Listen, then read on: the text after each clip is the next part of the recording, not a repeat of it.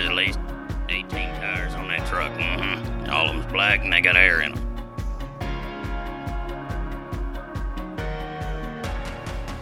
Hello and welcome to the First Fleet podcast. I'll be your host today, Elizabeth Windham, and we are going to talk tires. And I have two very special guests with me. I've got Mr. John Cole, Safety Director, and Mr. Alan Caldwell, the Maintenance Director here at First Fleet. And we are very glad to have you both. Thank you so much for coming on. Glad to be here. Before we get started, I actually wanted to share with our listeners a story that Mr. Piper shared in one of the meetings we had this week. And I think it's a great story about one of our previous drivers who passed away, and I think everyone listening will really appreciate it. Well, kind of a post-4th of July story here. About 32 years ago to the day, I started in Cleveland, Tennessee, and I was in the terminal one day, and things were a little contentious there at the time. And anyway, one driver was in. He was down. He was out back on the fuel island, and the administrative lady and supervisor at the time warned me that I wanted to be careful going out talking to this gentleman on the fuel island. They said he was a gruff old man, and so I went out there. I said, well, I'm just going to go out there and meet him. So I did, and I met Jim Roof, his CB handles, bus driver. And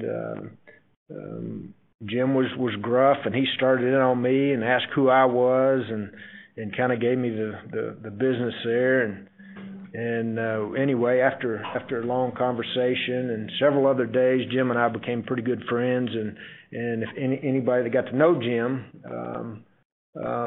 knew that he was kind of a gentle giant, so to speak, and he would help anybody in the world. If somebody needed something, he was first on the site to help. But anyway, Jim worked for us, I think, until 2001, and retired out west.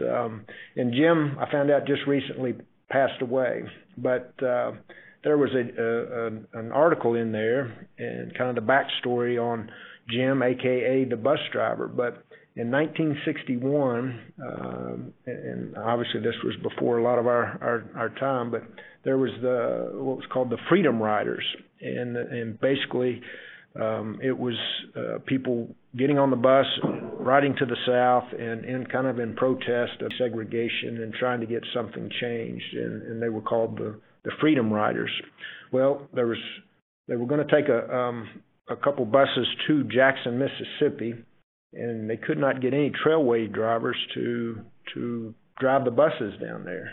But there was one gentleman that did, and he was 23 years old at the time, and that was Jim Ruth. And he drove that bus down there knowing, what potentially could go on. And that's how Jim Ruth got his CB handle. But anyway, I thought it was fitting right here around 4th of July, and we think about the many freedoms that people fought for previous to us, and thought it was a great article and very fitting for this July 4th. And again, I hope everybody had a good 4th, and we got to remember all the people that came before us that helped us earn these freedoms and get to where we are today. We're just so honored to have Mr. Jim Roof that he had been a part of our team, and just to hear his story. Thank you so much, Mr. Piper. We really appreciate your sharing that. All right, as we get started, Mr. Cole, did you know Mr. Roof? I did. I ran in Cleveland for a number of years while he was there, and he was an interesting character. He liked peanut butter and sardine sandwiches. Oh gosh! So that's a line I've never crossed. He hired on with First Fleet right around the first week that we started Cleveland operation. So he was around for quite some time. Very cool, awesome. Mm-hmm. Well, thanks. Okay, but now tires. So I was driving back from Atlanta the other weekend or last weekend, and I saw a very strange sight on the road, 75 northbound, and I passed a truck that just had a rim on the back driver's side tire of their trailer. And I came to Mr. Cole and was like, hey, I know I just sat through all these safety podcasts and was talking with Mr. Farmer and Ron Crow about safety, but this never came up. This was very strange to me, and it looks like that would be more of a problem. Is that a problem? Not if the trailer was empty.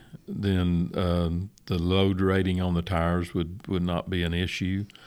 What do you mean load rating? Tires have a load rating, and you're only allowed to put so much weight on each tire.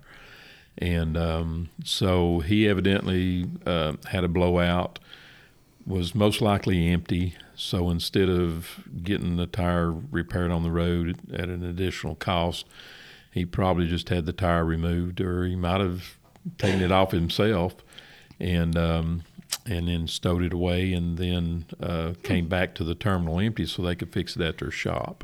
Oh. But you're allowed to do that. Okay. You know, now if it had been loaded, yeah, that might have been a different story, you know, with the load rating on the tires. Just like our trucks, you know, if you look on the side of the tires, all of them have a load rating on them, and you're only allowed so much weight on it. And the problem with that is if you have a leak or a low tire, and say on a trailer your tires are supposed to be at 100 pounds PSI, but you've got one that's 50 pounds PSI because it's got a nail in it, it's had a slow leak in it, and you're inspected, and they put a tire gauge on it and see that you're at 50 pounds, then the load rating for that tire is pretty much cut in half. Oh, wow. So instead of being able to haul, let's just say 6,000 pounds on that tire, you're only allowed 3,000 pounds. You see what I'm saying? And then you add up. So what would the DOT officer do? He would write you up for an underinflated tire. And if he wanted to get technical, he could write you up for being overweight on that axle too. Oh, I had no idea. Yeah. And that's a good segue, you know, speaking about that low tire. You know, that's one of the largest failure points we have is tires in our fleet. And that those underinflated tires, it's a double-edged sword. You know, when you have a underinflated tire, you have heat buildup. And the more heat buildup you have, the more likely you are to have a blowout. You know, especially if you have a set of duals together and you have one load tire, the low tire is generating more heat and putting undue stress on the tire beside it. It's generating heat, and then sooner or later one of those are going to fail, and then you may have up to 2 to 3 blowouts, you know, based off just running that one low tire. And that's not to mention, you know, the impact of fuel economy of having those low tires. For each 10 PSI low, you know, you have a 1 to 3% impact on your fuel economy. So, you know, it pays, you know, for safety of the roadside around you. When you have a blowout, you know, tire debris can hit passing cars and motorists, and you know, your downtime on the road is valuable, waiting on a repair service, and plus it affects your fuel economy, you know, by just taking the time to keep those tires properly and fretted. You know, First Fleet, we keep all of our tires at 110 PSI on the steer tires and 100 PSI on the rest of the positions. Okay, yeah. And another thing you have to think about, and I've been in a truck when a tire blows, and I've been beside a truck when a tire blows, and when that happens, it sounds like a cannon going off. Yeah. And that can scare a car to the point where they might have an accident because your tire blew. So then you're going to be involved in an accident. Right. Okay. You know? Yeah. I mean, I've blown a tire. It was the scariest sound I've ever experienced. And so, you know, a little. So wait, you said heat causes, like, it creates buildup of heat. So do we see more breakdowns and more tire blowouts like in Phoenix during the summer? Or I'm just curious. That would seem to make sense if it's heat related, causing blowouts. You do have a lot more due to heat. You know, we see a lot more breakdowns in the summer months, obviously, because the road temperature can in some areas can be 130, 140 degrees plus. You know, when it's out beating in the sun, and you know every 10 pounds low of that tire, you know, you're generating more heat because, as John said, the load capacity's diminished, so it's having to carry more load. And, you know, that low tire is taking the brunt of it, so it builds the heat. And especially in not so much a new tire, but a retread tire is a lot more likely to separate, you know, where the splices are put together and come apart. Okay. And what happens when a retread tire comes apart? Like, generally, the recap portion of the tire will come off. You know, it'll zipper off, and that's what the truckers term a gator. You'll have a gator laying in the road. The whole cap is laying there, and it'll separate and start disintegrating, and then a lot of times you're just left with the two sidewalls on the rim of the trailer. Oh, gosh. Okay. Which, you know, creates hazards for passing motorists and anybody coming in the road. Absolutely. You know, it could go through a windshield, you know, cause you to lose control and crash. So yeah, my sister had that on her brand new, 2-week-old SUV. If a piece of retread flew up and landed on her roof, shattered her sunroof. And she just heard the glass like shifting around. Luckily, she'd had the cover pulled, but it was a scary moment, and she was so sad. I can imagine having her brand new car hurt like that. Oh, yeah. So people, don't think about the big picture. You get in a hurry, you've got the load running behind you. Right. Just jump in your truck or trailer, and you hook up and leave the facility. You don't take the time to do a proper pre-trip, look at your tires, or inspect them for damage or inflation, and you get down the road, and all it takes is that one blowout that causes another motorist to be impaired or injured, and the whole ball starts rolling downhill. It's a whole lot bigger picture than just an underinflated tire, of what it could affect. Sure. What are some of the scariest stories or instances where you've seen this happen on the road? I was coming back home from a trip one day in my personal vehicle, and I came up on a dump truck, and I got to looking, and it looked like he might have had a big rock or maybe a chunk of wood or something between the duals on the back side of his dump truck. And it was on the left-hand side, and I thought, what? And I could see it real good because you know how dump trucks do a lot of times. The mud flap winds up on top of the tires, and he's going down the road, and the mud flap's not doing any good at all. But I thought, it don't look good. So I started backing out of it because I figured out what it was. It wasn't a rock, and it wasn't a piece of rubber. It was a big bubble where the sidewall on the tire was starting to bulge out because of whatever reason. And so I started backing out of it, and there was another vehicle behind me. Well, evidently, he didn't like the fact that I was going slow, and he passed me.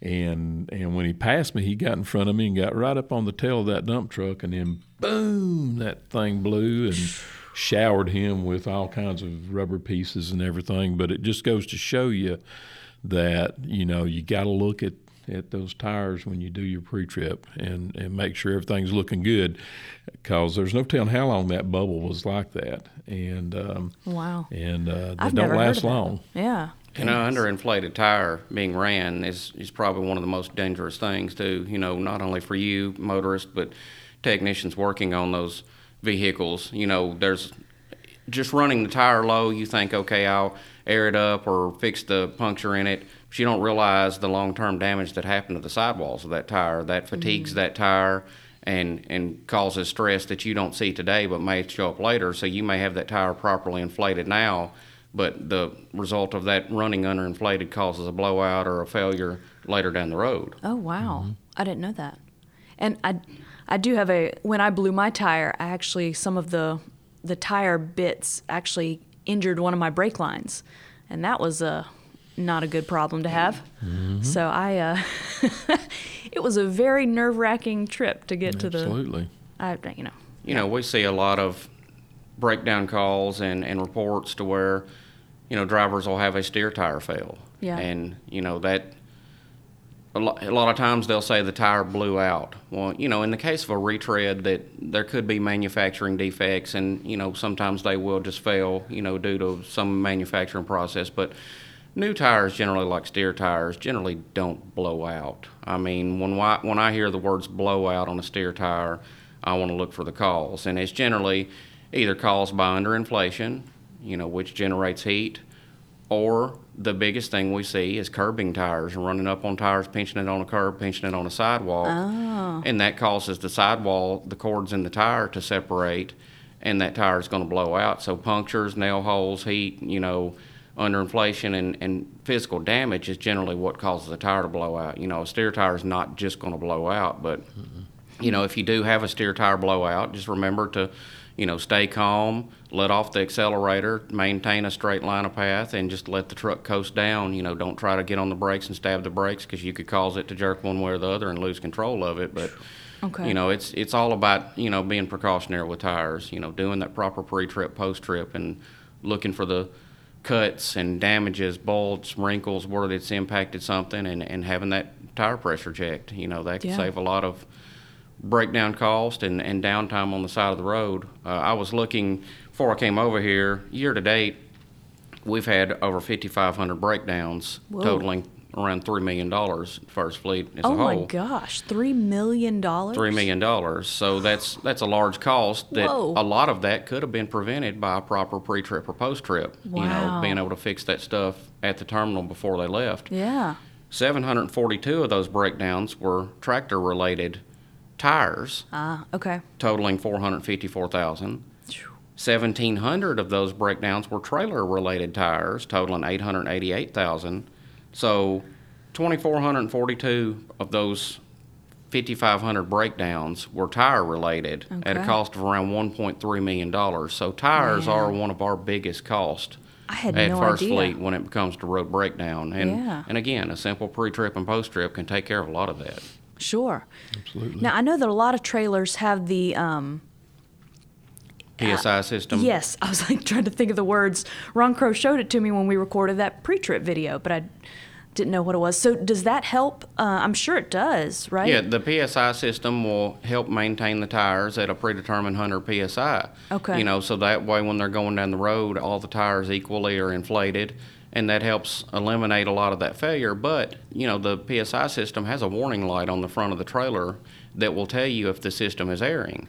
You know, and it'll also alert you when the system's airing. You a lot of times will hear an audible leak if you have a bad, you know, puncture okay. in a tire, but drivers will disregard that warning on the front and just keep pulling it. I've even heard cases, you know, at some terminals where drivers were removing the warning light off the front because they don't want to deal with, you know, having the trailer properly repaired, and the PSI system is there as our friend to help, you know, maintain uptime, keep the tires inflated, and keep us on the road. But, sure. you know, it's also giving you signals that it is trying to overcome wow. a low tire. Right, and, right. you know, we need to act on that. You know, next time you get to a service facility or back to your yard, you know, make sure we do a DVIR on that asset so we can have that tire properly inflated. Sure. Because it may not be you that suffers from it, but it may be the next driver that hooks to that asset.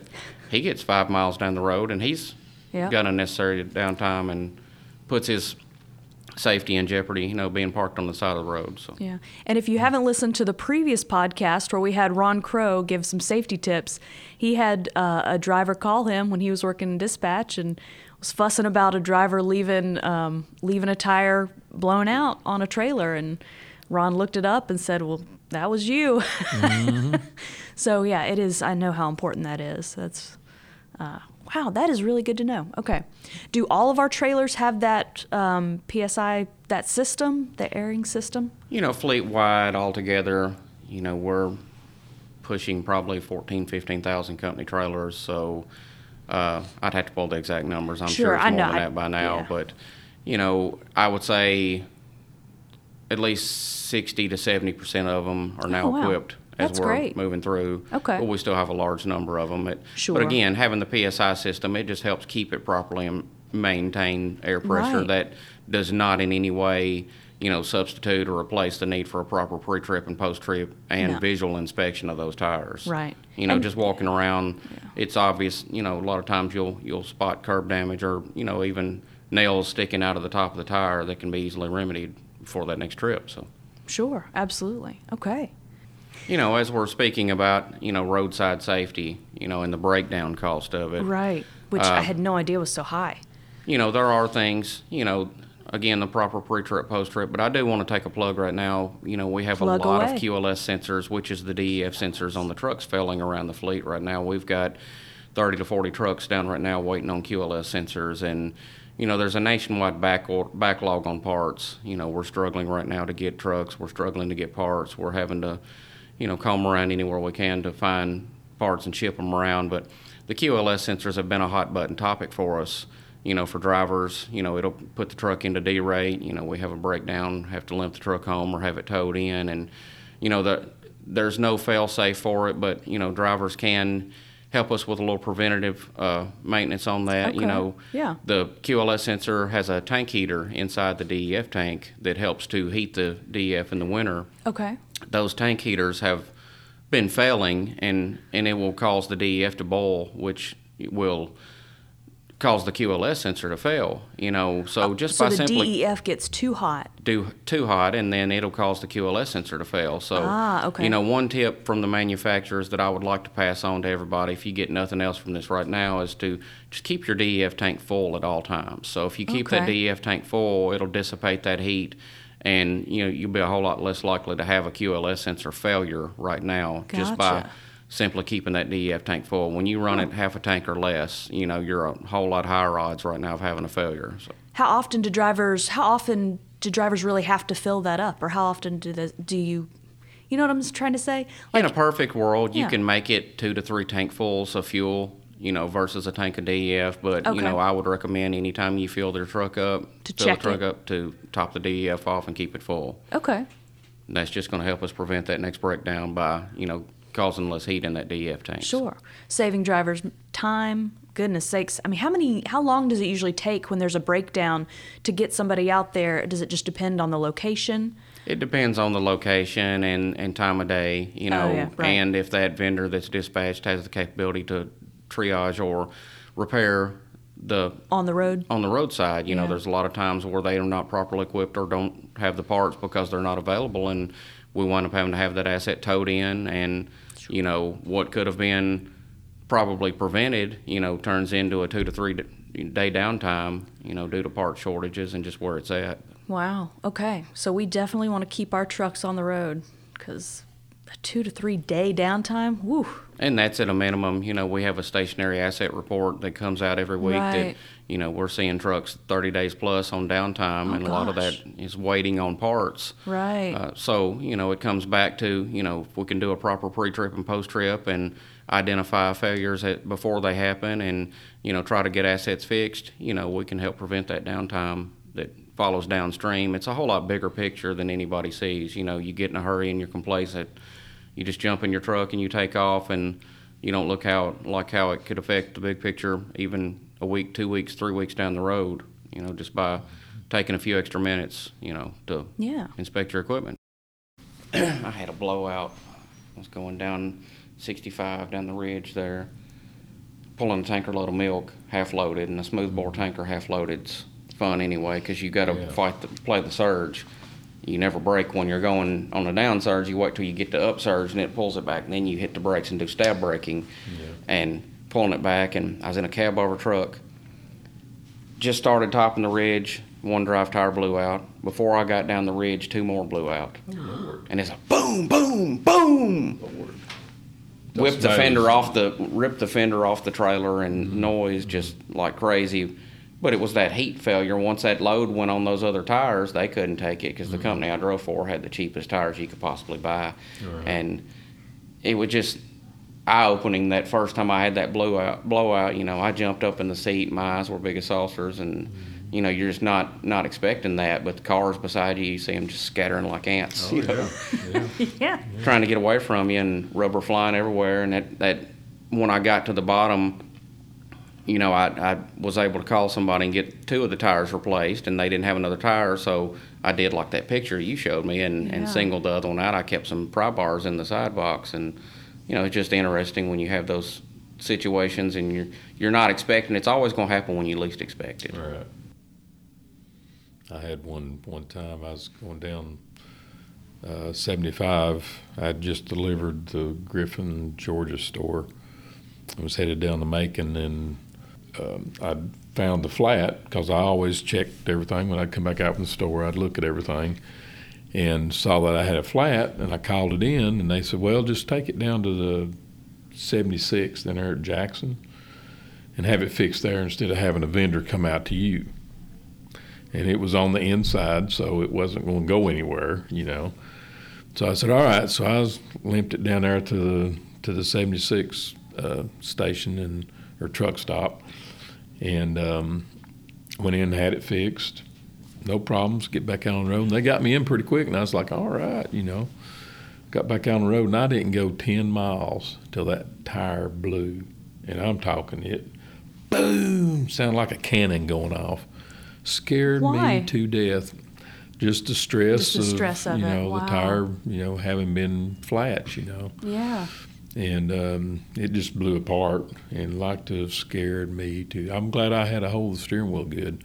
Yeah. Of course, like you said, the car started scattering, you know, because it sounds like a cannon going off.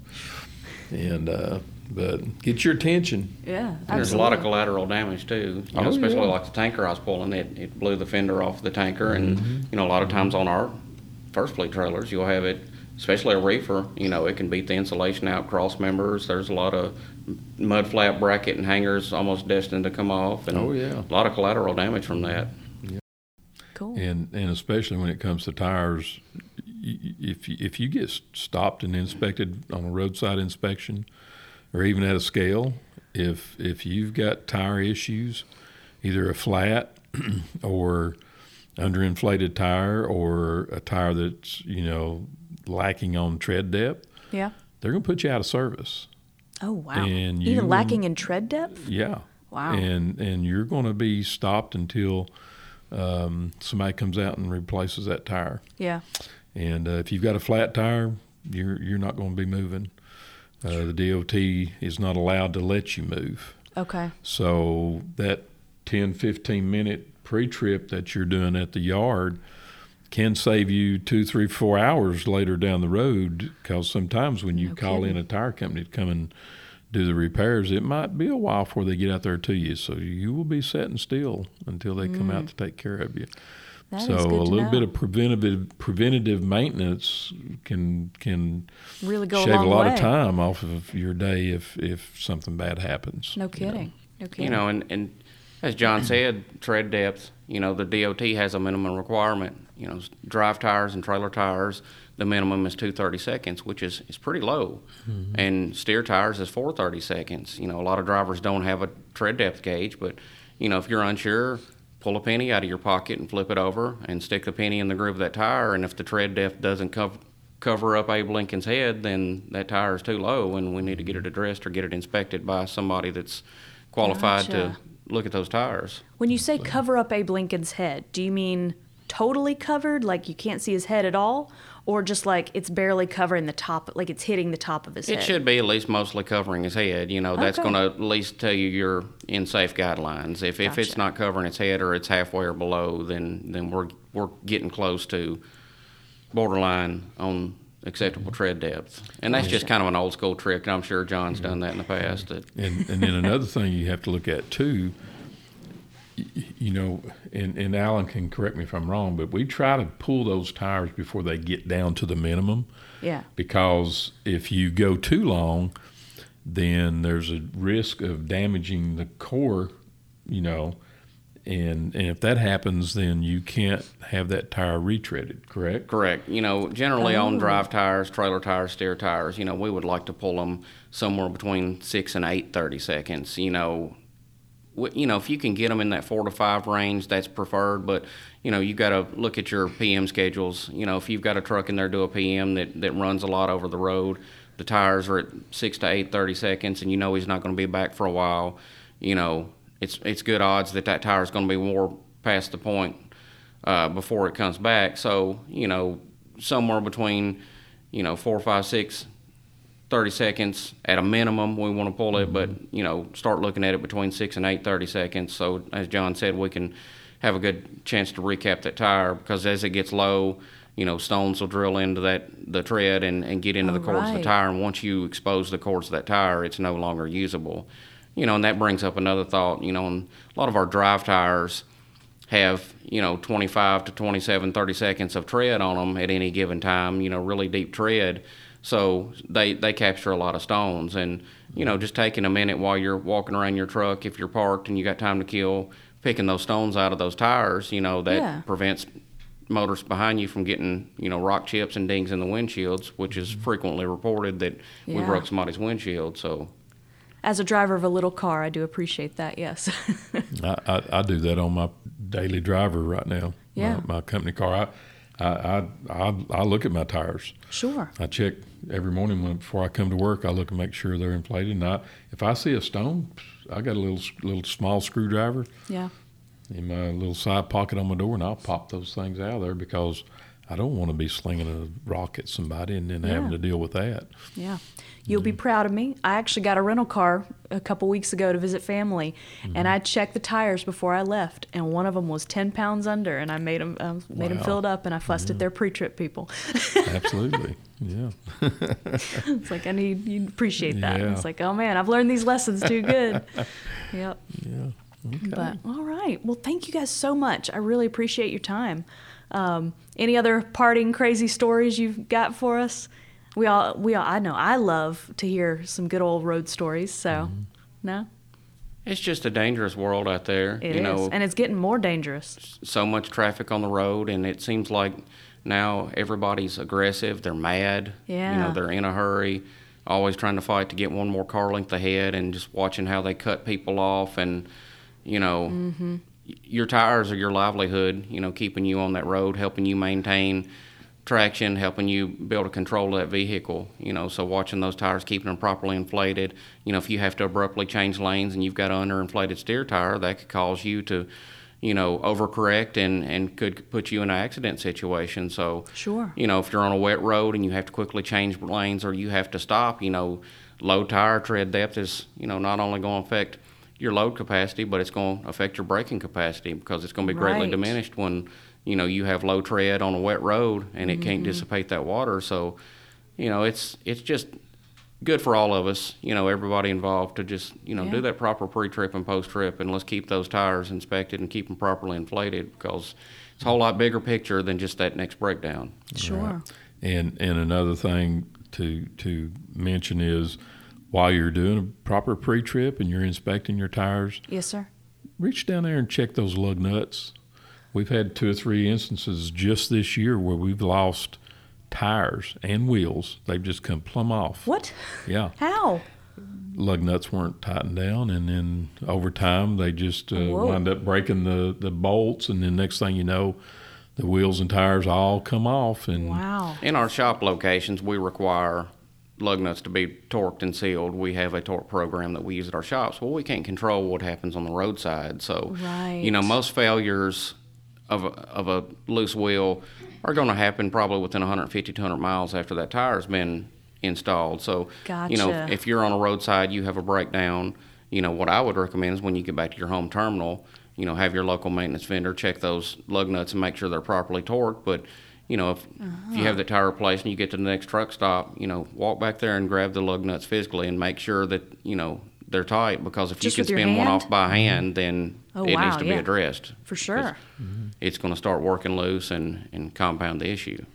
Gotcha. And I've always been told that if you see rust, something's loose. And you can see a lot of times tires, or not tires, but wheels, where you've got the lines running from the lug nuts out, right?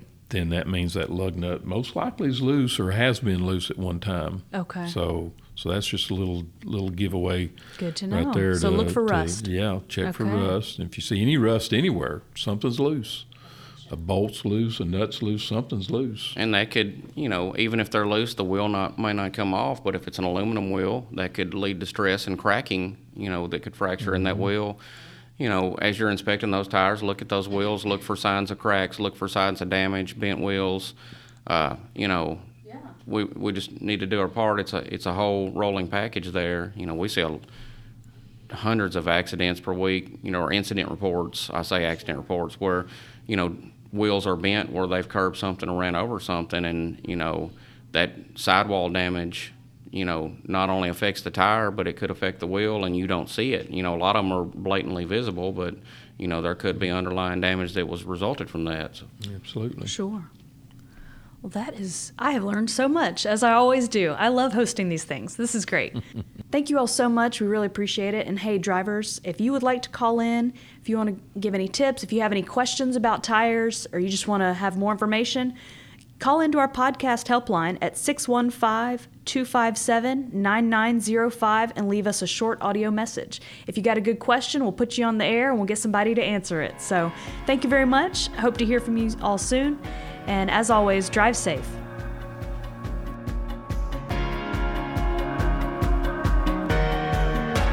One time I was going down there through Waxahachie, Texas, and I saw his driver on the side of the road, and he was sitting there with a tire blowed out. And I asked him, I said, "Driver, what happened?" He said, "Well, I just run over something, and I think it was an armadillo, and it blowed that tire out."